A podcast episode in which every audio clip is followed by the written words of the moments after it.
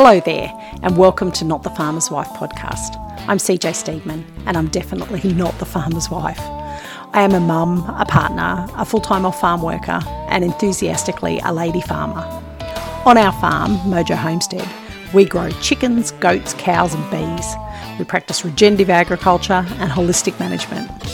If, like me, you love all things farming and homesteading, and if you'd like to learn from the female farmer's perspective, then I'd love to have you along for the ride. So let's get farming. Hello everyone, and welcome to another episode of Not the Farmer's Wife. I'm C J, and this week I have a special guest. Not really special. Uh, special, special in certain He's special. Ways. His mum had him tested. Uh, the Handy Helper's here with me today uh, because we're discussing a topic that most of you would be aware the Handy Helper helps me out quite a bit with. And that is, today's topic is raising meat birds.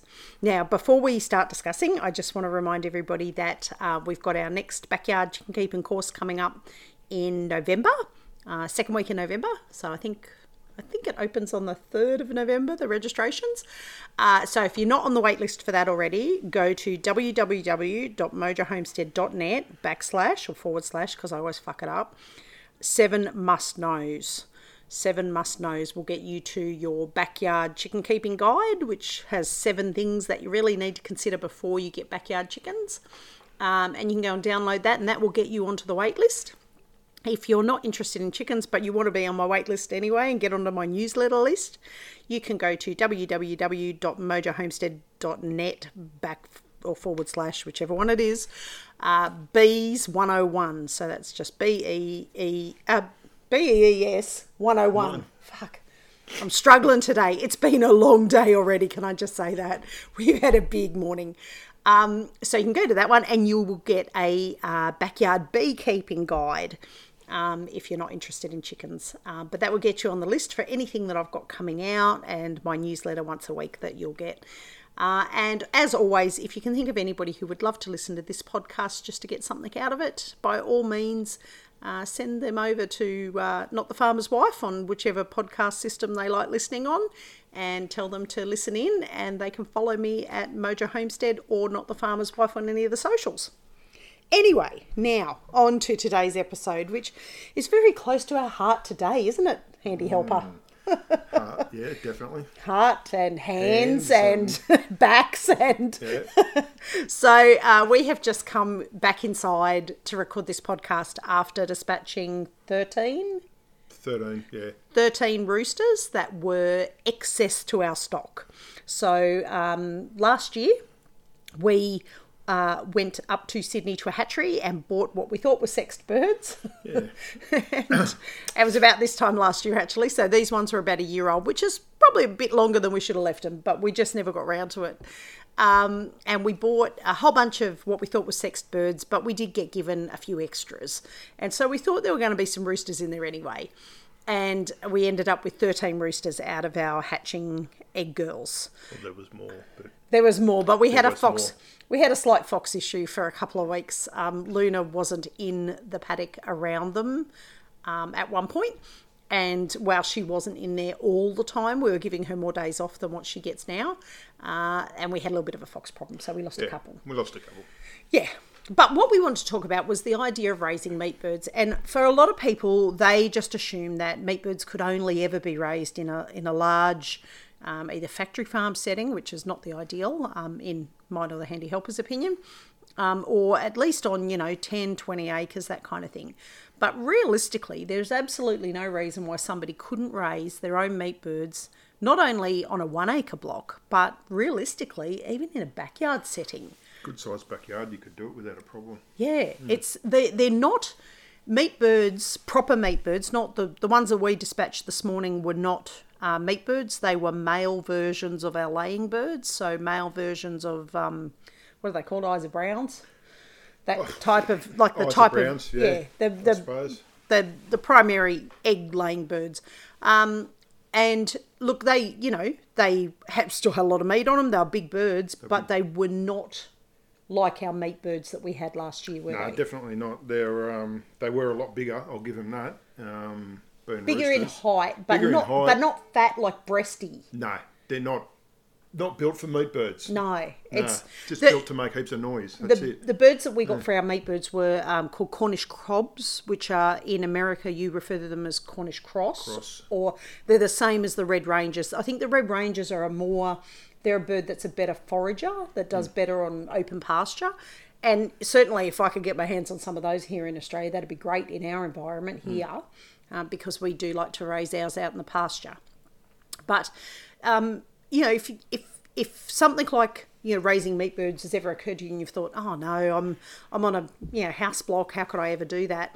Please don't discount the fact that you could do it. It really doesn't require a lot of space for meat birds, does it? No.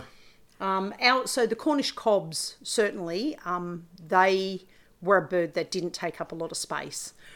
Um, but one thing that you do need to consider before you would go into it is legal considerations. And we're going to discuss the right breeds for raising for meat. But one of those things you need to consider is that in most council environments, so in an urban environment where you would be in a normal house block, the council are not going to let you have roosters. And primarily roosters are what are used for meat because they grow bigger. Um, you know, you, you want to keep your hens for laying and um, and primarily use your, your roosters for meat birds. Um, as O J always says to me, you wouldn't want to be born male on the farm. No. Because unless you're breeding quality, you're probably going to be eating quality.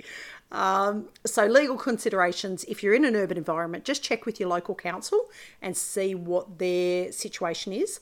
But probably more important than that is check with your neighbours um, because your council likely, and I'm never suggesting anybody break the law, but your council are probably not going to know what you've got happening in your backyard. You can get smart and you can get in on it with your neighbours. Yeah, that's a great idea. All have it in a chicken coop yeah. and then share it. Yeah, and let's face it, who doesn't want uh, antibiotic-free, um, hormone-free, pasture-raised meat bird?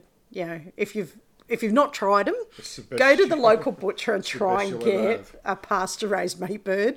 Once you've eaten it, you'll be like, oh my God, why do people eat that other shit? It doesn't even taste like chicken to me. Hmm. Um, certainly the stuff that you would get at K F C or even every now and then when we're really t- tight on time, I'll go to Costco and buy a six dollar chook from Costco. And they don't even taste like chicken, it's do they? It's disappointing sometimes, it really is. They don't taste like chicken. So what we want to discuss first is, um, you know, if you are thinking about doing it, by all means follow me on the socials because, uh, you know, I do post stuff from time to time. But...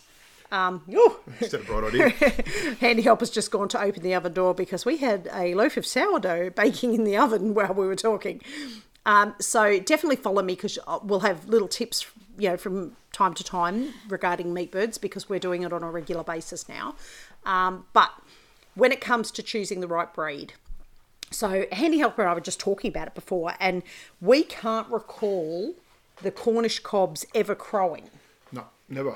And they never crowed. It was really weird because I was expecting them to crow. No, and but they didn't. But but you know why they didn't, Handy Helper? Because they weren't old enough. Yeah, exactly. So Cornish Cobs, the good bit about those kind of meat birds is you dispatch them before they get to full-grown yeah. rooster age. They don't. They never get to that most, age. Most roosters get to laying age like a chook. Yeah, so it's like hen, eighteen and weeks. And then start crowing. Yeah, eighteen weeks and these they're crowing. These crows are done way before then. And we left them a bit mm. late last time we because did. If you remember right, we both had COVID. Yes, we did. And yeah. we were supposed to dispatch them at eight weeks and that didn't happen. I think we ended up it at about ten, ten or twelve. ten week, like, it was ten, ten and eleven yeah. weeks. So we did half one week and half the other week. Mm. But um, they were big, juicy, plump birds at that age. And I was actually worried we left it too late and mm. they were going to start dropping dead of heart attacks. Um, because the thing with the Cornish Cobs and Crosses are um, they're because they're designed to grow so quick and so fast, they actually sometimes outgrow their own organs. Yeah, they fall over. And they fall over and die mm. if you leave them too long and you haven't dispatched them. So choosing the right breed would definitely impact your ability to do it in an urban or a smaller suburban uh, semi-rural kind of setting where you're never going to have to worry about them crowing and therefore the neighbours are never going to get upset uh, because you will be dispatching these birds before they get to that crowing age. Um, Cornish crosses are also amazing in that they take very little space, don't they? Yeah. And we'll discuss how we housed them later. But what was the space dimensions that we had ours in? Three metres by three metres square. Yeah, out uh, on grass. And about six hundred high. Yeah. So they... Because they don't fly. Yeah. They, they just walk yeah. around on the grass all the time. And remember, we were surprised how heavy they were in the breast. Yeah. And that's to, why they don't fly. To pick them up. Yeah, they couldn't dare...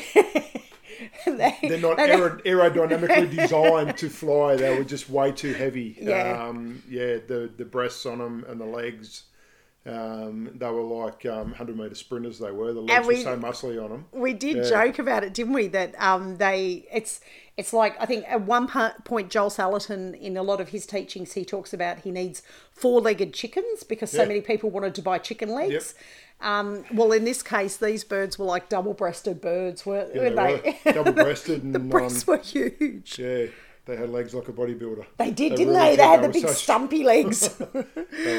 So, yeah, any bird can be kept for meat and any bird can be raised for meat. But certainly if you're doing it in an urban environment, then having those kind of birds that mature super quick and get to the correct body weight for dispatching is going to make your life much, much easier.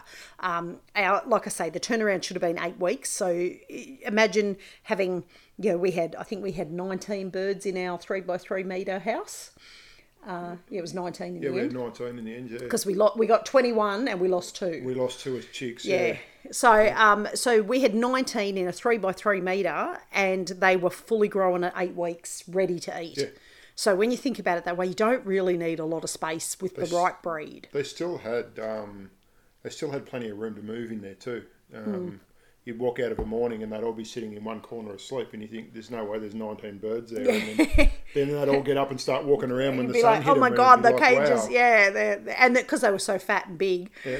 So the, that was the next thing we're going to talk about is the uh, housing and space, which Handy Helper, you built me a lovely Joel Salatin house, didn't you? Yeah, it was it was based on Joel Salatin's design, yeah, um, but not as big uh, because we weren't going to do so many meat birds at a time as what was Joel his, does. Was his bigger? Joel's was bigger. In the so for those that don't know, I um, bought a whole bunch of Joel Salatin books because I'm a little bit fangirl on him, and um, just a little bit. And the Handy Helper got a, I think it was a Christmas slash birthday present because your yeah. birthday is Christmas Day, yeah.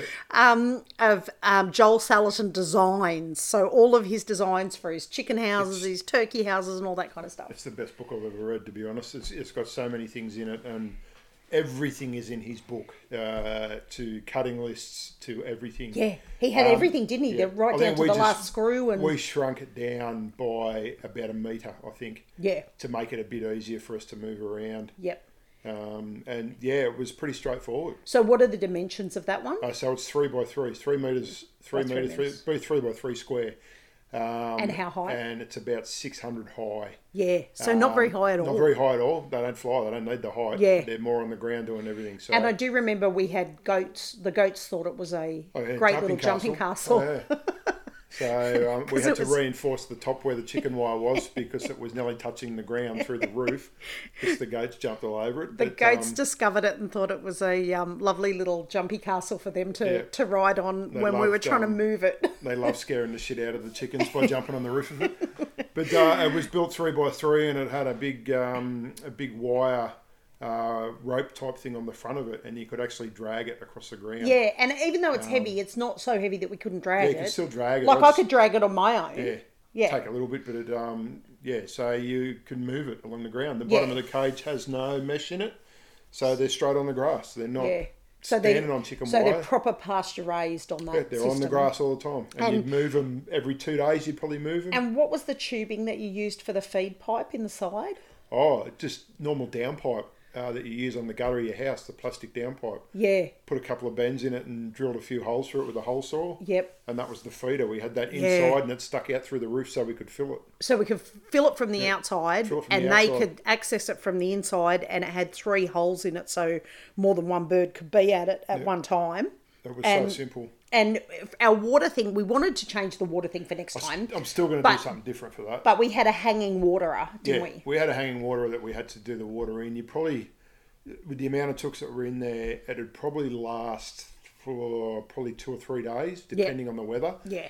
Um, and it held probably about ten and a half litres of water. Yeah. Um, so in, in summer, yeah, you'd be checking it every day. Every day anyway. In summer you do it. But but um, we did it through spring. It was the, the lead up to Christmas, Christmas so yeah. spring and then into summer, and we were checking it every day. Yep. But you could probably, you, I mean, you could definitely. Joel Salatin does a system where he has a like a bucket that feeds into a waterer, and it sits on top of the whole house. Yeah. So when you drag it along, the bucket of water stays with the house, so it's got a lid on it. Yeah. And he would just go along and, and check the buckets every day and top them up. Yeah. Um, this was a trial and error thing for us. Yeah, so and it worked. Look, it, it worked. worked. Yeah, it worked. Worked a treat. um, it's weird because you can do a design like that and do the water feeder and everything in it, and then you'll try something different and you'll go, well, that worked. Yeah. And then you'll look at it for a minute and scratch your head and go, no, that's not working. We'll yeah, do something different. do and something that'll different. Work. And you think, all right, now I know next time. And also, too, I think we are the king and queen of recycling shit. Oh, I hoard shit like you wouldn't believe.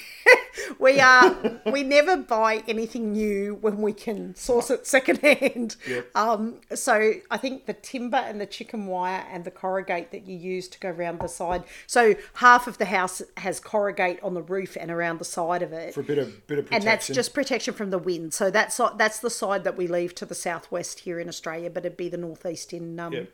in the States. Um, just to stop that really harsh sun and wind and everything. Yeah. Um, but um, uh, we chick- had we had that around. Wire, yeah, the chicken wire. I found a roll of it in the paddock somewhere. Yeah, it's and, old secondhand. Um, and thought, yeah, I'll keep that for something. Yeah. Me hoard shit. Yeah. And I think the timber you might have had to buy a couple of pieces, but most of it was secondhand. The timber I had from the old farm. Oh, from the little farm, yeah. Uh, from the little farm, and um, I'm a hoarder. I kept it. Because you knew you use it one day. There was perfect three metre lengths of timber and about did twenty you, of them. Okay, so, I kept so it. Did you buy the pipe? Did well, you buy the pipe for the feeder? Did you buy that? No, I found that too. Okay, so we are the king and queen of recycling shit. So we certainly did not build these houses brand new. Um, and we wouldn't have because we're tight asses. There's we, no point in wasting the stuff yeah. you've got. You might as well use it, it I reckon. It's not for appearances. We don't need it to look beautiful. It's we just need functional. It to be functional. And mm. so long as it can do that, then it can. It's fine. So do you reckon that three by three metre, do you reckon somebody on a one acre block oh, would be able to put that on? Perfect. Yeah. It'd what, be perfect size. What about a half acre? I reckon you could do it on a half acre too. Yeah, I If reckon. You wanted to do one in the backyard or something like that, you... Um, You probably wouldn't do twenty birds at a time no, in a backyard. No, and that's with ten, you could probably bring that yard probably down to a two metre by two metre square. Yeah, if you're only doing ten at a time. Time. Yeah. That's plenty of room yeah. for them. So, feeding and care, which is how we got them to where we got them in the eight weeks. Uh, so, meat birds um, start on chick starter, same as egg-laying birds. The difference is that meat birds grow so quickly yep. and they just... Like they double in size literally every day. You go out there, and remember there were days we went out there, we'd go to pick them up, and you and I would look at each other and go, "Oh my God, feel the weight in this bird." They, they went from um, they went from day old chicks to fully feathered in about two weeks. Yeah, yeah. So, um, so and that's what I was going to say. The, they went from the heat room to in the paddock in two weeks from a chick. Three, it was three, three weeks. Uh, three weeks. So, so, so at the three week mark, I took them off the chick yeah. starter.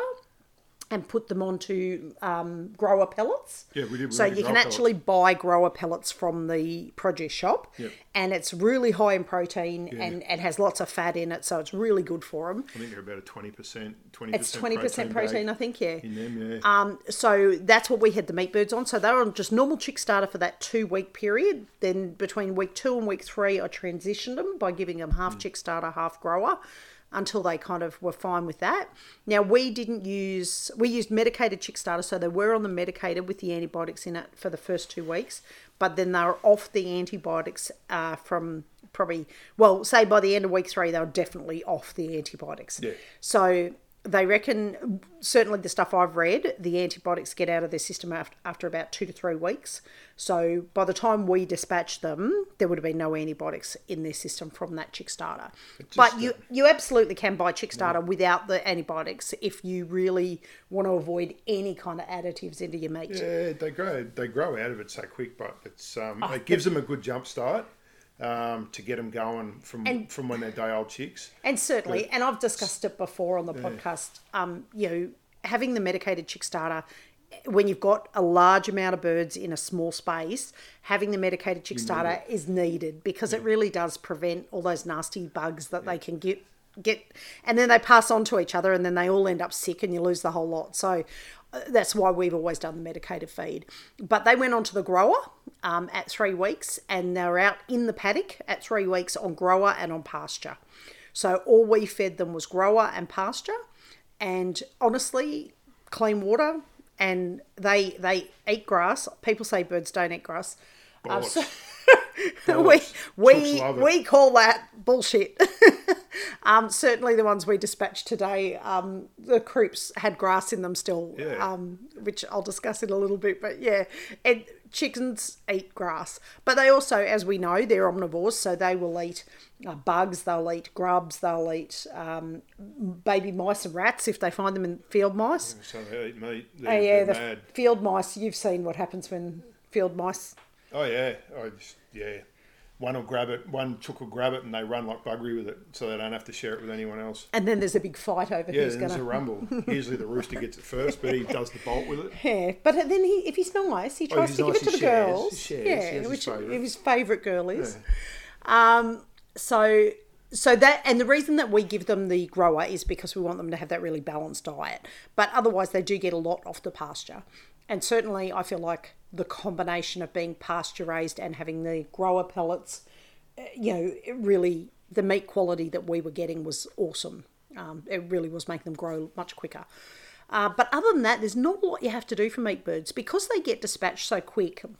You don't have to look at worming schedules or vaccination schedules or things like that because they're only alive for eight to ten weeks yeah. tops. Keep them happy. That's all you yeah. do. Yeah, so Keep long as they're, they're on grass. And... I'm a sucker for it. I go and talk to them. I sit on the grass and talk to them. Yeah. They're in the coop. Well, yeah, I know I'm nuts. But but, but we've discussed but they were happy, it. You know, you know, happy happy animals make happy meat. Meat, yeah. So, they were. They, you were, know. They were really good. They were sport rotten from day one. And uh, they um, they were happy their whole life. Yeah.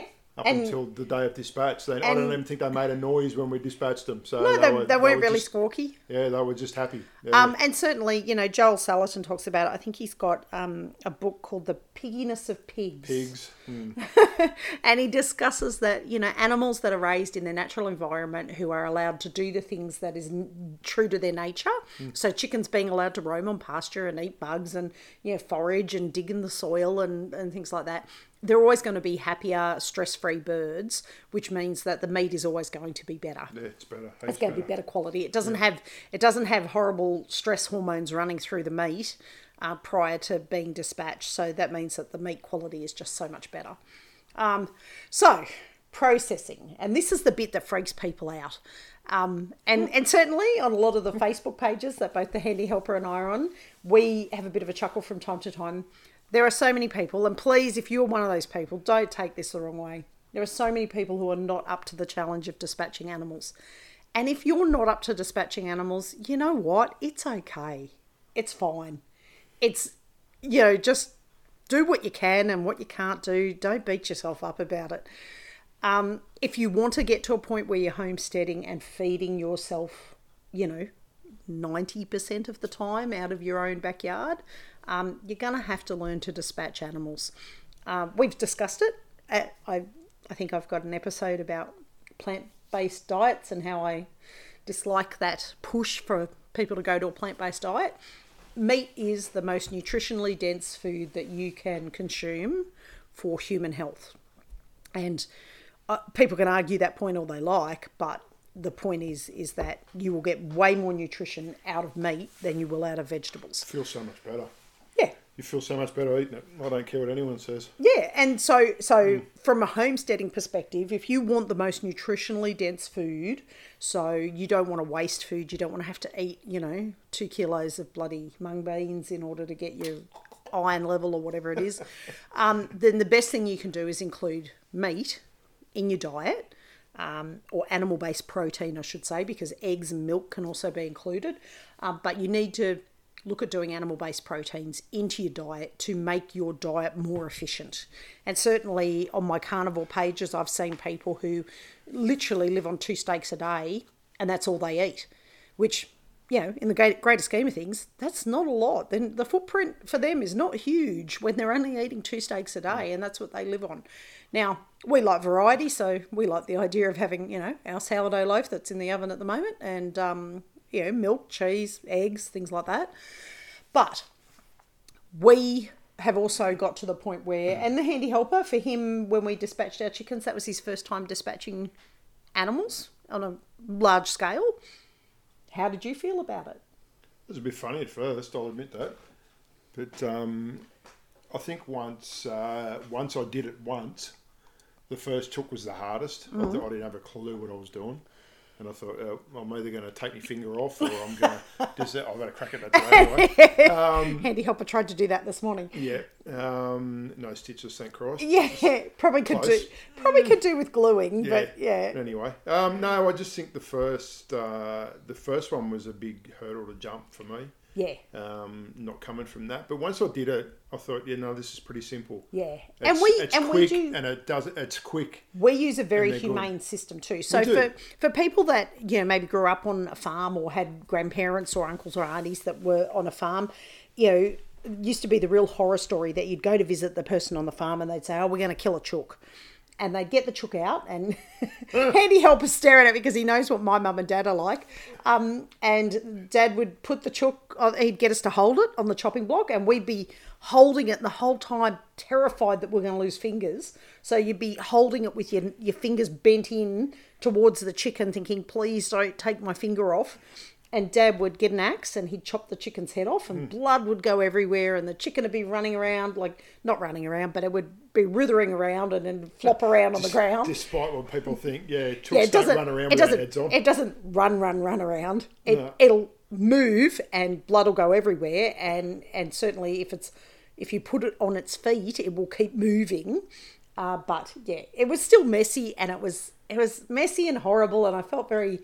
Oh, I don't know. It just didn't work. Right. It wasn't the most efficient system. So what we use is a kill cone, which is an aluminium cone uh, that is attached to a wall at a really good height for the handy helper. And he feeds the chicken into it, like hangs it upside down because, you know, they, they go a bit dopey and a bit sleepy. Hangs it upside down, feeds it through so that just the head and neck are sticking out the bottom of the cone. Now, you don't need to buy one of these cones. Um, I'll put a link in there. You need a bucket. Yeah, well, and it, look, I've, we've seen people use a bucket by cutting it and just turning it in on itself to yeah, make it tight end. Yeah, turning it on itself to make a tight cone. I think yeah. that was how we did our first one. I think it was how we did yeah. the first one, and then we then we got the kill cone. So, yeah. uh, but but I'll put a link the, in there. I found the kill yeah, cone. Another, I didn't buy it. I another, found it. Another second-hand item yeah. for us. Didn't know uh, what the hell it was until I picked it up, and then yeah. I went, "Holy oh, shit! I know what I this know is." What this is. So we do that, and we drain them over a bucket that we use to collect all the waste. And then after we've done that, then we blanch them in hot water. And it's got to be hot, soapy water. Hot, soapy. It sits at about one hundred fifty degrees. like Fahrenheit. Wear, Fahrenheit. Wear, Celsius, wear a glove because it's as hot as buggery when you dunk your hand in it. But, yeah. um, um, yeah, submerge them a, in it. With a little, little bit little of soap bit of powder. The yeah. detergent or the soap um, helps the feathers come out easier. Yeah. And we, um, we don't know how. The pores of the skin up, or it does something well, to it. It's really and weird. We, and we don't really know how it works, but yeah. we know it does work because when we, uh, when we after we've done a couple of birds, if we don't add some more soap powder, They're the feathers the feathers start being a bit more tricky to get out. Uh, so we blanch it in the hot water, and um, and then we uh, spin it in a design that the Handy Helper made, which you can see if you go to our TikTok Mojo Homestead account. Um, where it's a washing machine tub with little rubber fingers that we bought from Amazon. Mm-hmm. One of the few things we have bought, the rubber fingers. We had couldn't to buy them. them couldn't hand. get them secondhand. um, and and it's got a cement mixer motor, which is secondhand, um, attached to it with a belt, and it turns it. And we drop the chicken in there, cold water hose. The rubber fingers, because they're rubbery, they they cling to the feathers and pull the feathers out as the bird mm-hmm. spins around in there. Takes it takes about a minute. It looks savage, but it's not savage, is it? Oh, it is if you stick your hand in it sometimes. Oh, but, yeah, yeah, but, you know. That's but it's it's not savage, no. no. It's It doesn't, it doesn't even rip bru- the skin. It doesn't bruise the meat. Doesn't, no, it doesn't, doesn't do anything skin. like that. It takes yeah. about a minute from when you drop a fully feathered bird in to it coming out yeah. um, naked. And anybody yeah. that's plucked a bird um, will know hand plucking fucking sucks balls. It's the worst job. I wouldn't hand pluck them.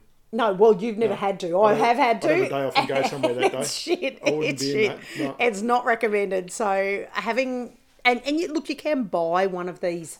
Um, They're not pluckers. Cheap. They're not cheap to They're buy. They're not cheap but, to buy. Um, um, in America, I know there's lots of places that hire them, which I think is awesome yeah. because realistically, you only need them, you know, once every ten weeks, kind of thing. I actually so, found uh, I found the one very similar to the one that I built um, on YouTube.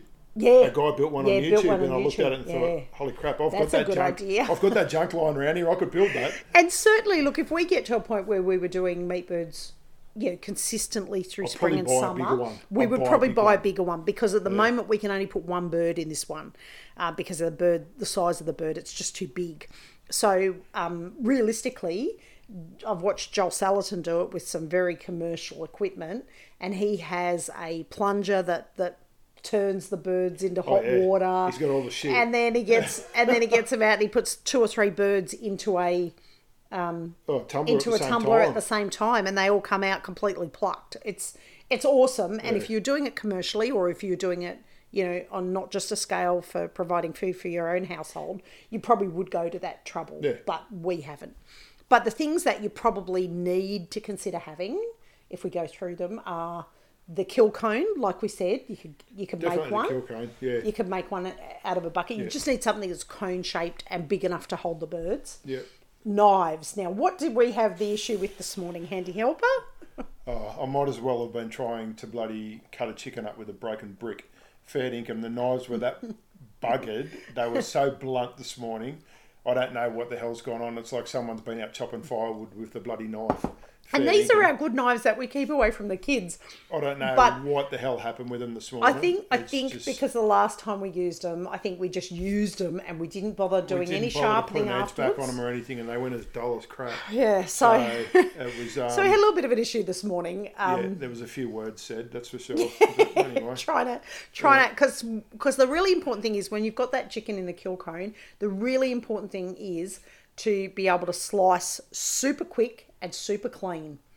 Now, I sharpened up my boning knife for you to use as a kill knife, didn't yep. I? Because yep. your kill knife was so blunt. My kill knife so, was dead. So, so the, Shane was having some problems with our um, plucker, and he was working on that. Well, he was working on that. I was madly sharpening my boning knife, um, and I gave it to him to use to uh, do the kills with.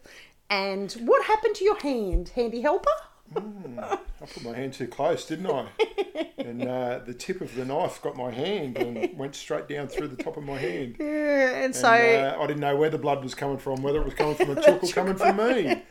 But uh, yeah, I opened my hand up nicely. Realistically, the Handy Helper probably could have done with a couple of stitches in there. Um, uh, looking at it now, it seems to have come together pretty well, but he could probably still do with a bit of glue over it to hold it together. Yeah, um, right. But yeah, we'll just have to keep taping it until it starts to mend but a bit more. Saying, in saying that, the knife was super sharp, wasn't it? Because oh, what happened? Next, what happened a couple of birds later? The next chicken I went to slice its uh, slice its neck and took its whole head clean off. Which we don't in normally one, in one swoop, whoop, gone. Shit. We don't we don't normally take the whole head off in one go. We normally just cut through enough to, to drain all the blood out of the bird. Yeah. Um. But there's no harm in taking the whole head it off. There's no reason sharp. not yeah, to. Yeah. It just took the whole head off. Yeah. Whopper. Yeah. And it was just yep. Okay. That's definitely sharp. Yep. I definitely uh, hit it but, enough with the stone. Yeah. In, in saying that, it was a, a rooster that I disliked anyway. No, oh, there was one that used to get out and it used to attack us every time we walked past yeah. it. Uh, so so there was no love lost no love for the Handy Helper when he took its head off. No. Um, anyway, so so we have very sharp knives. They're an absolute must. Your kill cone is very handy. A yep. scrap bucket for blood and, and guts and a waste. Couple, couple of buckets. A couple of buckets. It's always a good idea to have a couple of buckets. Yep. So then the next thing you'd need would be a pot um, over decent. a gas it's burner. About, I think that one of ours is about ten, nine or ten litre, that one. Oh, no, I think that's a twenty litre. Oh, that's the twenty one I used to use for canning.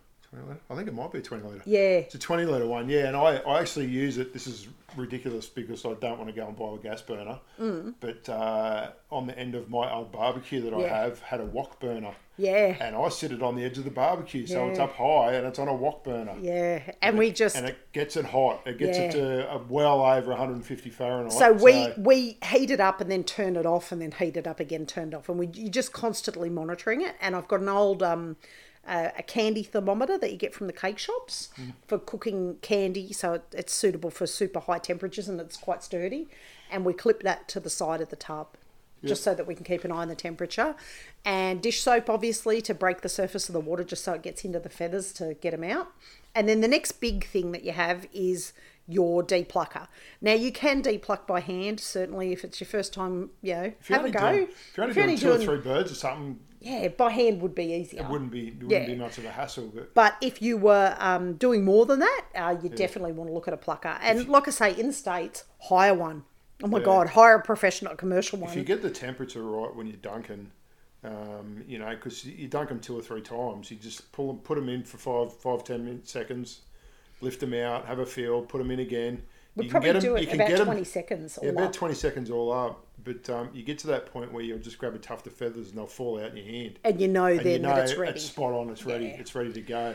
So, and when we put it into the deplucker, we spray cold water on it. And the reason for that is it just helps those feathers to really grip onto those rubber fingers mm. and pull out. And it stops the skin from getting too kind of, you know, delicate and torn, I guess. Yeah. Um, when the when the skin's hot after you've dunked it, it it's you, more know, likely you don't want to, the chook being cooked either yeah, by dunking yeah. it in the water too But much, it's more but likely to tear when the skin's yeah, hot, isn't tear it? It'll tear instead yeah. of just plucking the feather. So, and then once that's done, then it comes over to me on the disassembly line, um, which is what we call it. And I have a very big... Um, chopping board that is like it's like an old fish chopping board, like off an esky, isn't it? It, it is actually the divider is. out of my big oh, esky. Is it? Yeah. Yeah, but I think, I think people use board. it for chopping, it chopping for like board. when you go fishing and yeah. shit like that.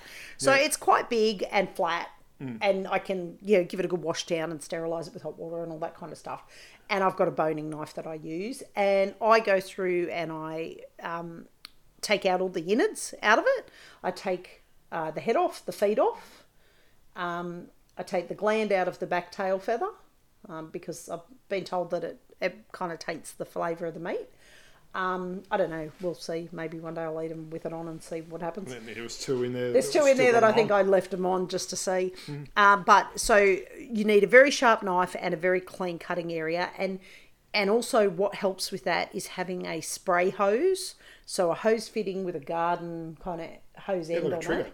Uh, with a trigger. trigger and you can just rinse down as you go uh, because you get blood and guts everywhere, and every now and then you'll break you know a stomach open or a croup open or something like that and shit everywhere, and it's just nice to be able to rinse it straight off so that the bird stays nice and clean. Then the last thing you need is a big esky that's full of super cold water. Now you can, if you're in a very hot climate, chuck a few ice cubes in there. If it's not so hot, just just cold tap water is going to be fine. And you just want to leave them in there to rest. Now, if we had a cool room, we would be hanging them. We don't yet have a cool room, so we can't hang them up, but that would be ideal to be able to rinse them off and then just hang them up in a cool room. Mm. Uh, but at the moment, we just use the esky system. And then once we're uh, ready for them to come out of the esky, they go out of the esky into a bag and they go into the freezer. And um, and we just freeze them straight up and then just get them out as needed. Um, we're going to keep a couple out because the handy helper's going to cook tomorrow. He's going to cook up a couple of um, chickens for uh, just stripping the meat off so that we can use them for casseroles and risottos and pastas and things like that. Um, but that's pretty much it, isn't it? Yep. And so and then simple. there's oh, and we, we also both wear we've got heavy duty butchering aprons that we wear and gumboots because it is a messy job. You get water all over you. You get chicken guts all over you, you get feathers all over you, you get blood all over you.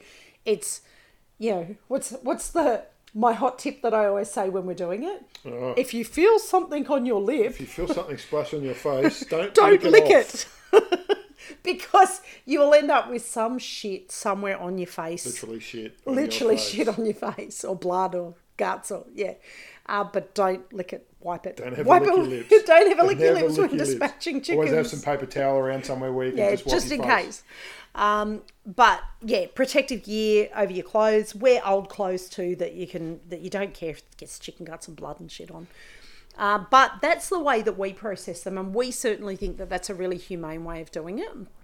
Um, the chickens are, are really well cared for. We're not a religious family, um, but but we're very appreciative of the fact that our animals provide our food, um, and we're well aware of that, you know. Um, so we certainly use all of the chicken. Um, so we keep the hearts and the livers out for the dogs. The dogs eat those because I'm not a fan of eating chicken liver. Um, I don't mind pate, but I'm not huge on making it up. The hearts go to the cho- go to the dogs. The necks come off and they go to the dogs. Uh, the feet, we don't cook them up. I know a lot of people do, we don't. Um, one day we might get to that point where we, I don't know, freeze dry them or something, feed them to the dogs. I'm sure they'd like them.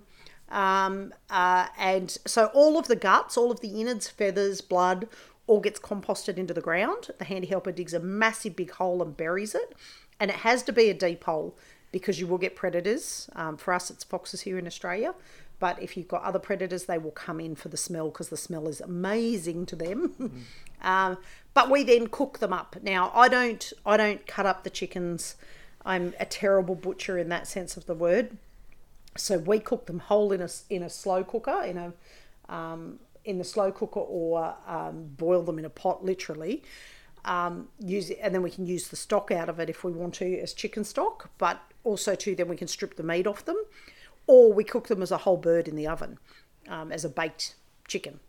Um, but I'm I'm terrible at butchering them up. I tried to watch a guy do the breast meat. Remember that guy? That was he was amazing. He knew what he was doing. He did sure. cut them up into perfect Marylands and wings and breasts, and, and I tried doing it, and I reckon I butchered the fuck out I think of it. He, it was... um, he completely deboned a chicken in about fourteen oh, seconds. It was insane how quick it he did insane. It. It was insane. Yeah. I've never seen anyone do it before. Yeah, so I certainly don't do that, but we do try and use as much of it as we can. Uh, and so um, obviously if we um, de, um, de uh, chicken, like pull all the chicken meat off and we end up with a carcass left, then I'll use that to make stock as well if I've got time.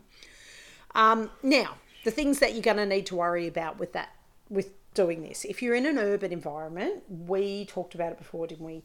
Neighbours are probably going to be your biggest issue. Yeah? Yep. Yeah. And it's, look, it may come down to people just not understanding what you're doing and not understanding that you're trying to reduce your food footprint. I mean, you know, who wants to buy an avocado from, you know, Queensland to come down to Victoria, which, you know, is how many how many kilometres would it be from... Oh. two thousand two thousand Ks, um, when you can have a chicken that you raise in your backyard and you have to walk a hole of five metres to process it and put it in the freezer. Um, food it's, footprint wise. People don't understand that um, when chickens and that go through massive big processing plants and bits and pieces, it's not fresh. You've seen it, haven't you? It's not fresh. Remember we watched... They, they don't... come off the farm straight into the supermarket, that's for sure. They sit for a fair while before you see But also, to remember that documentary we watched about the chickens? Oh, yeah, and, wow. And what's, I think Joel Salatin refers to it as a fecal bath. A fecal bath. But yeah. when we watched it, it was pretty close to that, wasn't it? It was uh, It was they disgusting. They bleach really the was. meat in order to get rid of any bacteria. Yeah, they use um, uh, bleach and chlorine to get yeah, rid of the bacteria, yeah. and that's why chicken's so white. Yeah, because normal, normal, normal chicken doesn't look, look like, like that. that. um, so, so you might have problems with neighbours who don't understand what you're trying to do, and I guess the best thing you can do there is communicate. Um, you know, give them a chicken. Raise them and give them a chicken. Yeah, give them a chicken to um, try. Certainly, I think they, that would certainly bring most people around. Um, the other issue you'll have would be the same kind of issues that you'd have with neighbours with keeping backyard chickens. They worry about pests, mice coming in for the chicken feed, or you know, more birds coming because birds are chasing the seed. So you still have to address all, all those issues that you would have to address if you had backyard chickens for egg laying as well. Um, and, you know, most neighbours, I think in the past... we haven't had that much of an issue, but certainly anybody that had a problem with our birds, we just give them a carton of eggs. I think once they've yeah, had a carton of eggs, they... yeah. nobody has any problems. Especially carton um, of eggs that have been laid that day. Yeah, yeah that's pretty special. Right. Uh, but certainly for us, the main thing for us in raising our own meat is to reduce our food footprint. Um, when we can raise... all of our food on the farm here that we then eat, we know that we're doing our bit because, you know, neither of us are massive climate change believers, but one thing that we do know is is that pollution definitely impacts the environment. Yeah. And the transport industry, despite the fact that the Handy Helper once upon a time worked for the transport industry, yeah. um, he knows that, um, you know, the amount of fossil fuels that go into moving food for people, hmm. a thousand, two thousand, you know, sometimes from one continent to another, uh, moving food that kind of distance is always going to add to that pollution issue that's going to cause environmental dramas down the track. So being able to raise things so close to where we are consuming them is always going Perfect. to be a benefit to us. Now, you know, as I said before, some people struggle with the idea of having to kill their own birds. If if that's you, by all means, don't do it. Don't put yourself into a stressful situation that you know you're not ready for. Or chooks for eggs then. Yeah, yeah, absolutely. And, you know, but but if you're the kind of person that might be interested, um, make sure you follow us on Mojo Homestead on the socials, um, because we do post things from time to time about what we're doing with dispatching our own animals. Now, we can't post everything because some of the social media channels don't yeah, like it. They don't like it. They, they don't, don't like, like it. Oh, sorry, they don't like the truth.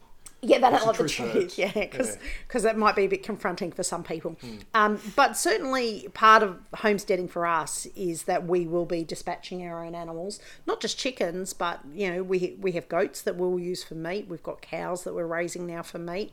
Um, at some point, I want to put fish in our dam, yep. uh, which I'm sure the handy helper, being a, a ex-surfy dude, uh, will probably want to go and fish out of the dam, and we'll have no problem dispatching fish for dinner. Mm-hmm. Um, so that kind of thing. But also too, the handy helper and I are both um, looking at getting firearms licenses so that we can hunt um, animals that are on our property. So we can dispatch kangaroos. We have deer at the back of our property. Pigs, um, wild there pigs. There are wild pigs.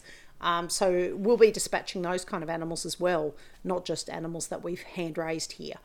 Um, now, I will put a link in for some of those um, Joel Salatin books. I certainly recommend his books as far as if you're looking at raising meat birds. He has a couple of really good books on raising meat birds. Yeah, he does. Um, his books are, his uh, books are awesome. Yeah, they're just... He covers off on so much more than... like he, his he was. Books, his books are like... Uh, the yellow books that everyone knows. Uh, oh, the far- dummies. Farming, Farming for, for Dummies. His yeah. books are so good and they're so well explained. It's, you can't go wrong. Yeah. You really can't. So it's certainly, if you're looking for more information and you want it in book form, I would highly recommend going and looking at Joel Salatin's. There's also Richard... I can never remember his surname, but he lives in Sweden. He's an English guy, lives in Sweden, and he dispatches a million chickens at a time and has a really good setup. He's got the setup I want. It's beautiful. It's got like a big cool room that he hangs all his chickens and stuff like that. And handy helper, we'll put it on your list for later. Yeah? Uh, Another thing for your list. My list looks like yeah. a telephone book. It's that yeah, thick. It is. Anyway, um, hopefully that has um, given you some ideas about whether or not you'd be able to raise meat birds um, in your own backyard for yourself. And certainly, you know, I mean... You wait, next time you're getting chickens, if you're getting them from a hatchery, get a couple of meat birds thrown in, raise them as well, and see how you go. You can hand pluck. It's not like hand plucking is the end of the world, so don't let the machinery put you off um, if you don't have access to it. Um, and certainly have a crack at it and let me know. If you, chickens are great. They're the best little dinosaurs ever. They really they are, are aren't they? Yeah. We love I our love dinos. Them. I love them. Yeah, they're great. Anyway, guys, that is it for us this week. Uh, I will talk to you all next week. Don't forget, our course is coming up in November. So if you're keen to keep your own backyard chickens for egg production, and in that course, we'll also discuss some meat production stuff. But if you're keen for eggs, um, certainly that's what that course is geared towards, is backyard chickens for egg keeping. Uh, so make sure you get on the wait list. Anyway, thanks for coming, Handy Helper. I didn't have to go far. It's all good. I know. It makes life really easy. Um, all right, guys, we will uh, speak to you next week. Bye for now. See you later. Bye. Thanks so much for listening today. I hope you've enjoyed our time together. If you did, I'd be so grateful if you left me a review. I would also absolutely love it if you tagged me in your next post on your favourite socials at either Not the Farmer's Wife or Mojo Homestead. And don't forget to get your free guide to backyard chicken keeping at www.mojohomestead.net backslash seven must knows. And remember, grow the life you want to live. See ya.